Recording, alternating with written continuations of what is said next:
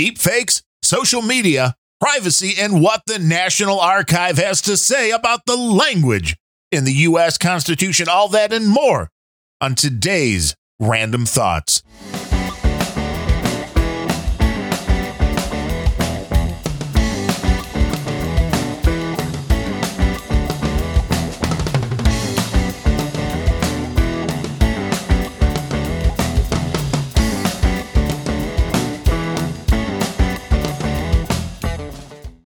And welcome to episode number 153 of the Randumb Thoughts Podcast. That is R A N D U M B thoughts.com online. I am your host, Darren O'Neill.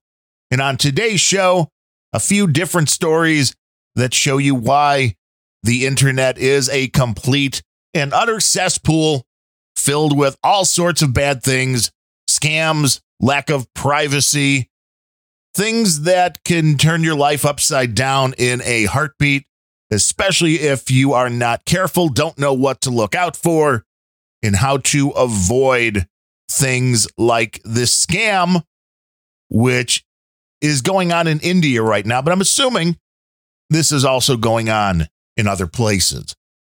This is from a Vice article with the headline of They Follow You on Instagram then use your face to make deep fake porn in this sex extortion scam. It sounds pretty exciting. A sex extortion scam. But as I said, this is happening in India. This is the story that they are reporting on from the perspective of one guy that got caught in this web. It's interesting. I did not realize there is a spot in India that they call the Tri Junction area which is in the area, and I'm sure I'll butcher the names of Uttar Pradesh, Haryana, and Rajasthan, that they call a black spot for mobile networks. I guess there's enough overlap. I guess there's enough crazy stuff going on in this area with the cell towers and all of that, where it makes it very hard to track people based upon their mobile devices, which, if you're unaware, if you have a cell phone, you could be tracked in many, many, many, many, many ways. If you actually have your GPS on on your phone, then quite often that is sending that information to Google, Apple, whoever software that you're using for your phone. And I think we covered a story about that with Apple. If not, there's a huge story a few years ago that people realized there was a database on their phones, the iPhones, that basically, if you took this data and entered it into a program, it showed you exactly where the phone was in every minute of every day that you own the telephone. And that's a bit of a privacy concern for people. Now, if you're committing crimes on your devices, you're probably using a burner phone, which means you go, you pick up a phone for cash, you don't register with anybody and you hopefully cannot be tracked. And this is why a lot of people are doing scams in this area of India because it is harder for those devices to be tracked. And even if you don't have your GPS on on a device, the way they would normally track you down is through what they call triangulation, which means when you're on your phone, when your phone's active, there's usually multiple cell towers that it is pinging looking for the best possible tower to give your call or data the best possible route, the best chance of success. And because multiple towers are getting a reading on your phone and they track all of this as far as how strong the signal is between the tower and your phone, even without the GPS being on, because multiple towers are hitting your phone at the same time and they're all logging this information they can usually get a really good idea where that phone or device is located physically in the world. Now, in this area in India, obviously that's much harder. So it's a great place for people trying to commit scams. Now, this scam, according to Vice, goes something like this the person trying to scam you adds you on Instagram, and I don't know why it has to be Instagram. It could be any social media site. And then they make contact with you. In the case of the guy that they are reporting on here. The scammers asked him to provide a WhatsApp address because he added the person on Instagram. He's like, oh, they're already following a few of my friends, and so it's all vetted, which is how a lot of people, I think, do the social media thing. If somebody follows you that you never heard of, don't know who they are, you don't want to be rude. Most of these social media sites will show you when they send you a follow request or a friend's request. Well, hey, they're following your buddies, Jimmy, Joe, and Bob. So you're like, oh, well, then they must be okay. When the reality is, there's a real good chance they're not okay. But they get you to add them. They tried to get more information from him, in this case, a WhatsApp contact. He would not give the WhatsApp contact. But then he said they started trying to make a video connection, video call to him through Instagram. And I don't use Instagram enough to know anything about anything, but I was not aware that you could actually make a person to person video chat type call within the Instagram interface. Maybe that's something different with the Indian version of the app. I don't know.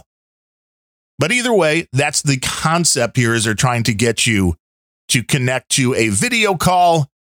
And then what they want to do is use the information they get, the video they get from you on that call to create a deep fake video.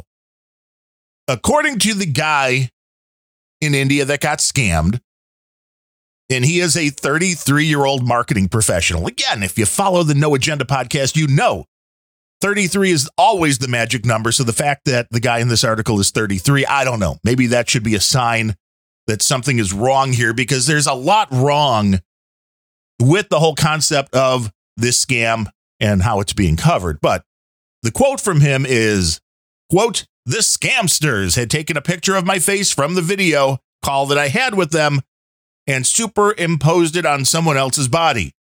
In the video they shared, it appears as if, I am having a sex chat. Now, Vice says this is a sophisticated cybercrime. It is not. I have no idea what Vice is talking about saying this is a sophisticated crime. They get somebody on a video chat, they take their face and they superimpose it on the face of somebody doing some sexual things, obviously by themselves. This is kind of a straight on why you never want to do any of this kind of stuff on a video chat because they can always be recorded. I don't care what service you think you're using, how safe you think you are. Anything you put out there in a photo or video format can and will be used against you in the world of deepfakes. I don't know why they necessarily needed to get the guy on a video call. Maybe it was just to get a straight on facial expression looking into the camera. Maybe that would just make it a little bit easier to get the deep fake that they wanted. The reality is, any photo could have probably been done because you don't take a picture of your face from the video, as this guy said, but Vice doesn't have any clue what they're actually talking about when it comes to deep fakes. To have a fairly believable deepfake, and there's some out there, as we've talked about in our deepfake episodes and others. There are some deepfakes out there that are really, really good. There was one of Tom Cruise where he was allegedly golfing and then comes down and talks right into the camera. And if you didn't know what to look for, you would have completely believed that it was Tom Cruise. But in order to do a deepfake that can fool most people, you don't need a photo. You need not even tens or 20s or hundreds of photos. You probably need thousands, or you need a bunch of video of that person talking, moving around, smiling, scowling, all of this. So the machine learning could make a viable replacement on the screen to make somebody think that it's the person that it's not. So I don't know what Vice is talking about, calling this a sophisticated crime the video call when they initiated it. And again, this seemed a little strange to me because it's like, well, they asked me for my WhatsApp and I didn't give it, but then they tried calling me over and over and over again on Instagram. And I, I didn't answer like the first eight times, the guy says, but the ninth time I finally picked it up. And then there was a woman on the other side doing lewd sexual things. And it took me like 15 seconds to realize what was going on. And then I immediately hung up. It took you one, it took you a little long to figure out what was going on.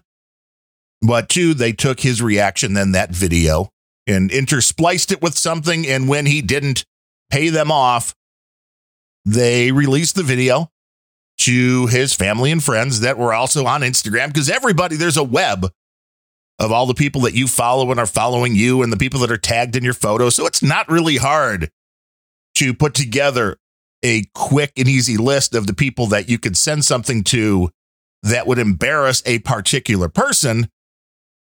But the important takeaway on this, I believe, is one, Vice has no idea what is a sophisticated cybercrime. I mean, come on, Vice.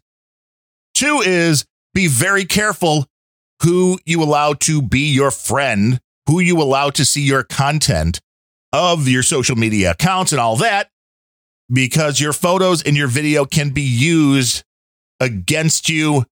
And if you're out there posting pictures and videos every day, it's already too late. You're probably going to get hit with this at some point in time.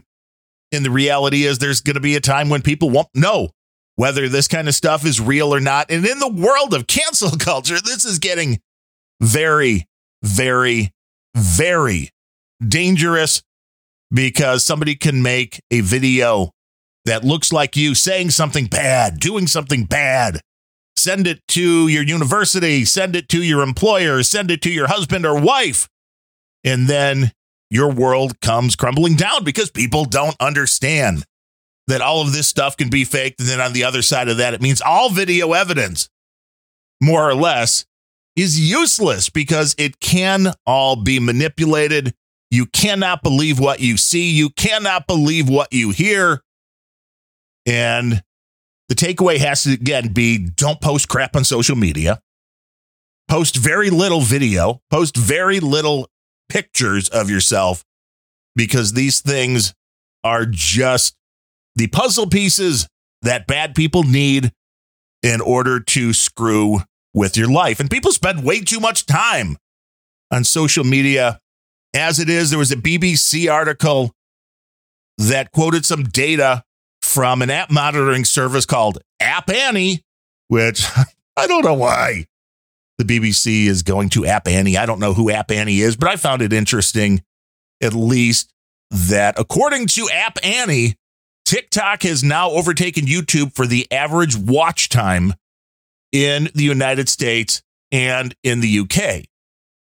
App Annie, I guess, is a monitoring service. They only monitor the Android space. So there's not a complete coverage here, but it's an interesting look at what people on Android at least are doing. I don't know if Apple's much different, but when it comes to TikTok, for those not familiar, these are little short form videos, which are usually just seconds long, where YouTube is a bit different. There's a lot of longer form content.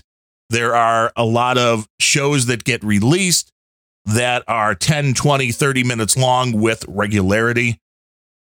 So the fact that you're saying people will sit down and watch little short second videos, videos that are only seconds long, more than they will actually sit down and watch longer form content, is a bad sign for the attention span of the average person. It's also a bad sign that shows how much people just waste time staring at a screen to be entertained by garbage. YouTube, there's some really good stuff. There's some people that do great reviews, like our buddy Andrew Scott, when it comes to audio gear. The Booth Junkie does some great stuff. There's some interesting tech programming, like the Daily Tech News Show with Tom Merritt. There is a series that I think I've talked about here, The Professor of Rock, that talks about stories of all the old artists and all the old songs. And his episodes are usually about 20, 30 minutes in length as well. There's a big difference between watching something like that, which is really a television kind of replacement when it comes to the type of content that you can be watching, and TikTok, which is usually You know, some girl dancing in a room for 15 seconds or somebody just screaming into the air or something like that for just a matter of seconds. How people can even handle that, I don't know. But I think it's a very, very bad thing. But it'll be interesting to watch where this all goes with TikTok and YouTube and where people's attention goes. Because this is all about keeping your attention. All the social media sites, that's all they want to do is keep you on their platform. They don't care if it's good for you. They don't care if it's bad for you. They want you on their platform because you are data and they can monetize you. Now, Facebook is under fire a little bit again when it comes to WhatsApp, which when WhatsApp came out, it was a platform that was very much against monetizing the user. It was all about safe messaging back and forth. It was about the user, which, you know, that's great until they want to make money. And obviously, the guys that created WhatsApp wanted to make money. So they sold it off to Facebook.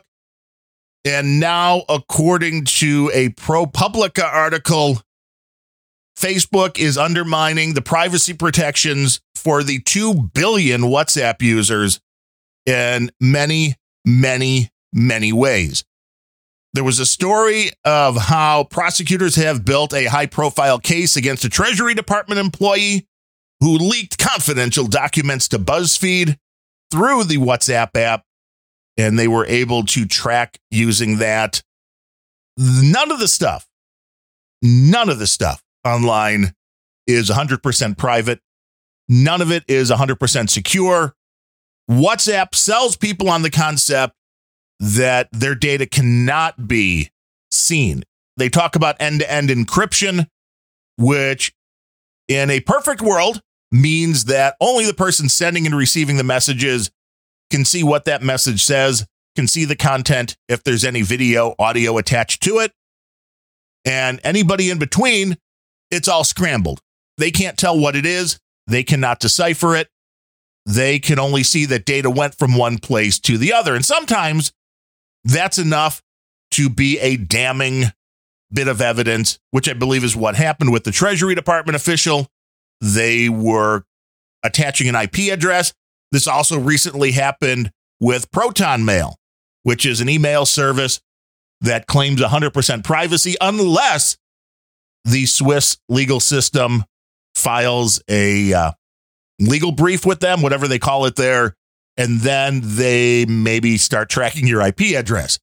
And this happened to a guy that was involved in some activist stuff in China.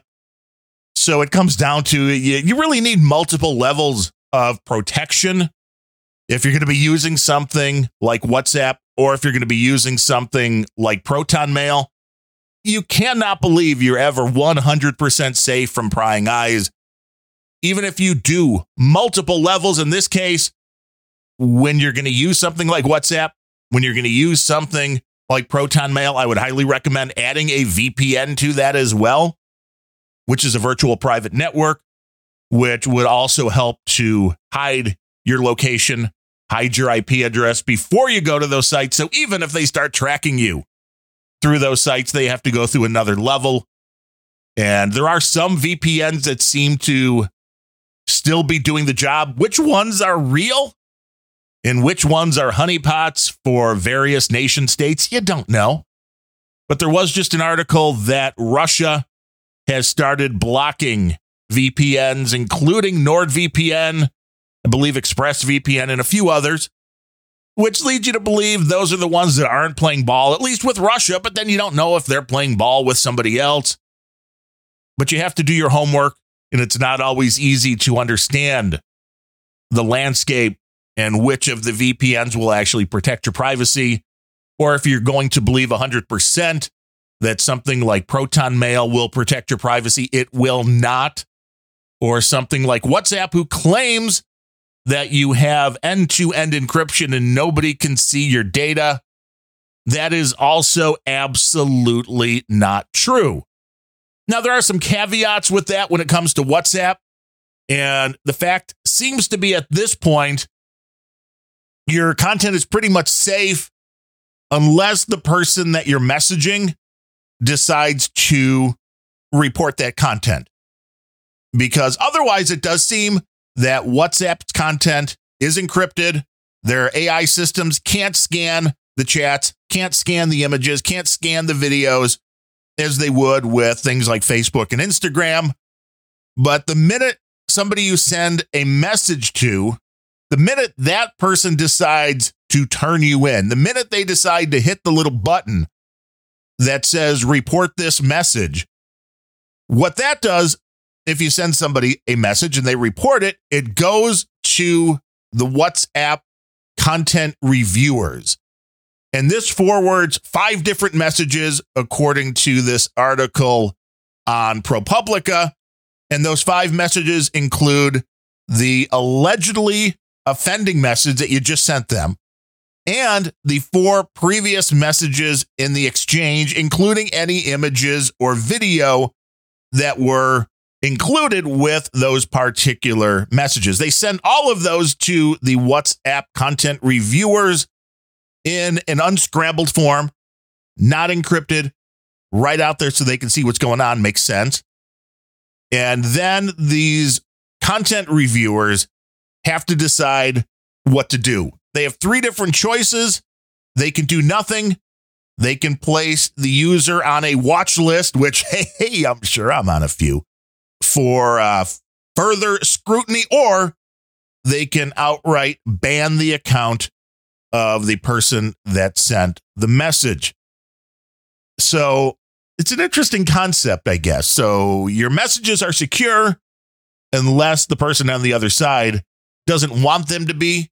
And the reality is, then it's not really secure anyway. If the person that you're sending your secret message to decides to turn you in, then they can do whatever they want with that message. So you really have to trust the person you're sending to. I can see where this makes it a little bit harder to do scams and stuff like that over WhatsApp. But I think it's an important thing to point out, just like Apple with their recent now backtracking. But they came out and were like, hey, we're going to start scanning all devices, no matter what, for child porn. And then people went nuts and like, I mean, it's great that you're going to scan for child porn, but that also means the ability is now there to scan for anything you want on people's devices and that is a major privacy concern. Apple went, oh, wow, we didn't realize people were going to know that. And they backed off on that. But it's the same kind of thing here with the WhatsApp, which is the person on the other end that you're sending the message to. They've always been able to turn you in. They've always been able to make those messages public in one way, shape, or form.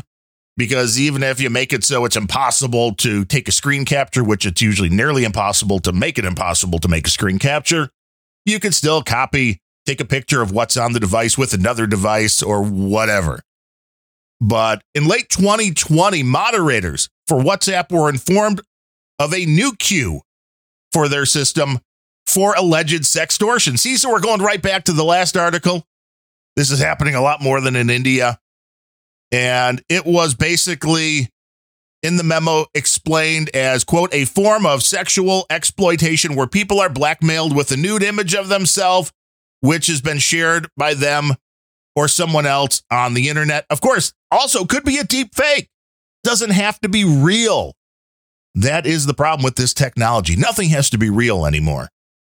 And it's interesting to see how all of these networks, all of these social media companies tried to deal with this but it really is going to be a never ending battle because there's always going to be scams. There's always going to be revenge. You know, I hate to say it, girls. Uh, sometimes the guys you break up with are a little pissed off. You better hope you have never sent them any pictures that you wouldn't want sent back to all your friends. Guys, the same way. Don't do it. Don't be stupid. That's the bottom line. If you're not stupid in the first place, they would have to deep fake it, which at least if they have to deep fake it, you could probably prove at one point that it's not you. It's still going to hassle you. But if you actually send the stuff in the first place, you just make it way, way, way easier for people to do bad things to you. And you would probably like to try to avoid that if at all possible. Now, over in Australia, what seems to be a never ending battle between news media sites and the government and social media all seem to be continuing on. The top court in Australia has found that media companies are liable for other people's comments if they're on something like Facebook. So if a news media corporation, radio, television, newspaper, whatever, if they have a Facebook page where they're posting information, stories, whatever, the High Court has stated that any comments added to those stories, the news organizations are liable for, which almost seems insane to me that people still can't get what comments are. And what this would do, I guess, is either force these media companies to not allow comments at all. And places like Facebook are allowing them to do this to turn just all comments off. So if they post something, nobody can post a comment because if they can, then they could post things which could hurt the media companies because they're liable for whatever gets posted in the post that they posted. That seems kind of confusing. Or the other solution would have to be all the comments that are going to be added would have to be moderated, viewed by a person before they were allowed to be seen by the public, which again is going to add a whole lot of hassle. It's amazing at this point in 2021 that we still can't get a handle on what is something published by a person or an organization, and then what is added just on the fringe in terms of a comment that is posted by somebody not affiliated with said organization. But this is what happens, I believe, when you have courts that just don't understand or they really want to squash free speech and want somebody to sanitize, look at, moderate everything that goes on to the internet before the public can see it. And either way, it's not a good thing. And it is bad for those who actually enjoy free speech and bad for those who believe in having a free and open discourse, even about things that some people may find to be uncomfortable topics, including when it comes to the U.S. National Archives that are online, that they host a lot of different documents so people can go there. A lot of documents that are very important for people to understand the history of the United States. In this case, the webpage for the U.S. National Archives that hosts the United States Constitution now has a warning. A warning that what you are about to read in the U.S. Constitution may contain, quote, harmful language. According to a story on nationalpulse.com, this is a warning that is now showing up on a bunch of different pages in the archive. And they send you to a page entitled the NARA Statement on Potentially Harmful Content, which they will define as reflect racist, sexist, ableist, misogynistic, misogynoir, and xenophobic opinions and attitudes be discriminatory towards or exclude diverse views on sexuality, gender, religion, and more, include graphic content of historical events such as violent death, medical procedures, crime, war, terrorist acts, natural disasters, and more. Demonstrate bias and exclusion in institutional collecting and digitation policies. Bizarrely, the article says the warning does not appear on a page about Jim Crow which has no fewer than six uses of the N word. Nor does it appear on another page with another word that I'd rather not say on this particular podcast. But of course, it does appear on the US Constitution. So the people running the National Archive believe that the Constitution contains harmful language, but a page that talks about Jim Crow that uses the N word six times, well, that's okay. I mean, if you're going to have warnings about offensive language, I think maybe you would want it on that page. But no, the Constitution's way, way, way worse. But the reality is, How about no warnings at all? This is nothing more than a continuation of the nanny state. People can't realize what they're reading, they can't comprehend, they don't understand. If something was written 100, 200, 300, whatever years ago, maybe the language is a little different. Maybe views have changed a little bit. These warnings on things like Gone with the Wind that, oh no, you might see a world that's a little different than it is today. Who cares? Things change for the better, for the worse. Shows like All in the Family could never be made today because Archie Bunker was a big racist jerk who, of course, what people are missing out on the fact that call that show out and don't want it aired on television or wherever streaming today that Archie Bunker was being made fun of. The character was being shown to be a buffoon. And it's interesting on these streaming services. There was an article I saw the other day that Seinfeld, the Puerto Rican Day Parade episode, had to be pulled because it was offensive.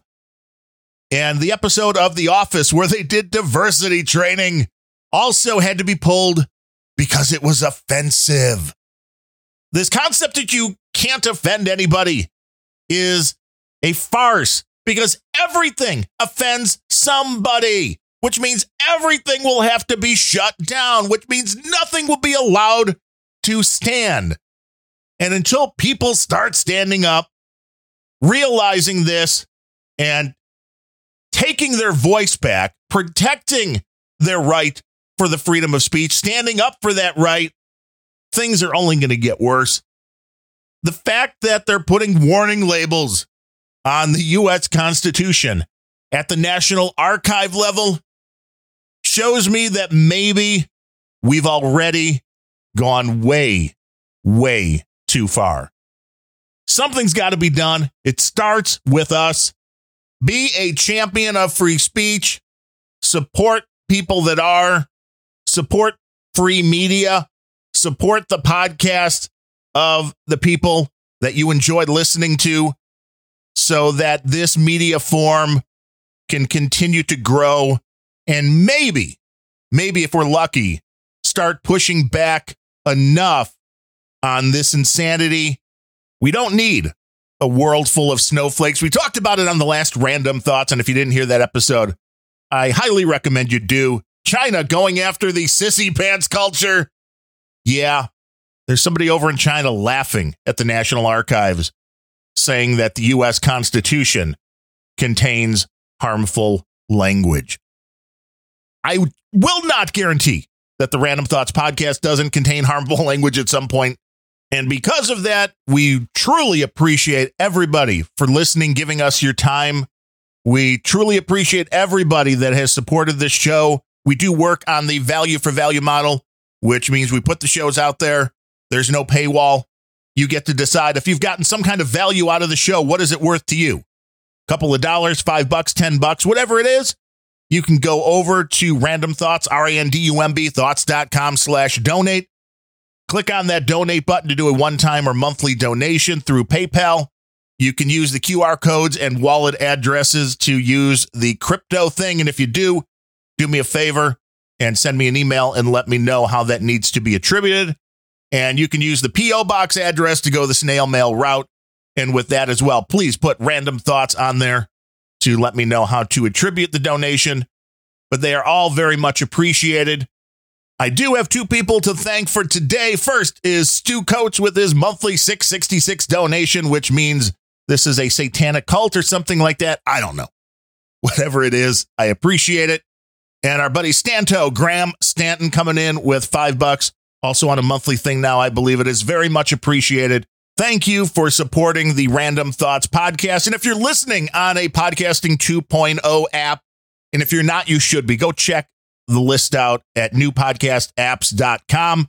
But if you're listening on a Podcasting 2.0 app, you can hit that little boost button right now, and Satoshi's magical little bits of money travel across the interwebs from you to me. It's a beautiful system. And I hope you check that out too. It's where podcasting is going. Thanks to Adam Curry and Dave Jones and everybody over at podcastindex.org. they are doing the Lord's work. With that said, I will be back next week for another edition of the Randumb Thoughts podcast. Until then, I am Darren O'Neill. Thanks for listening.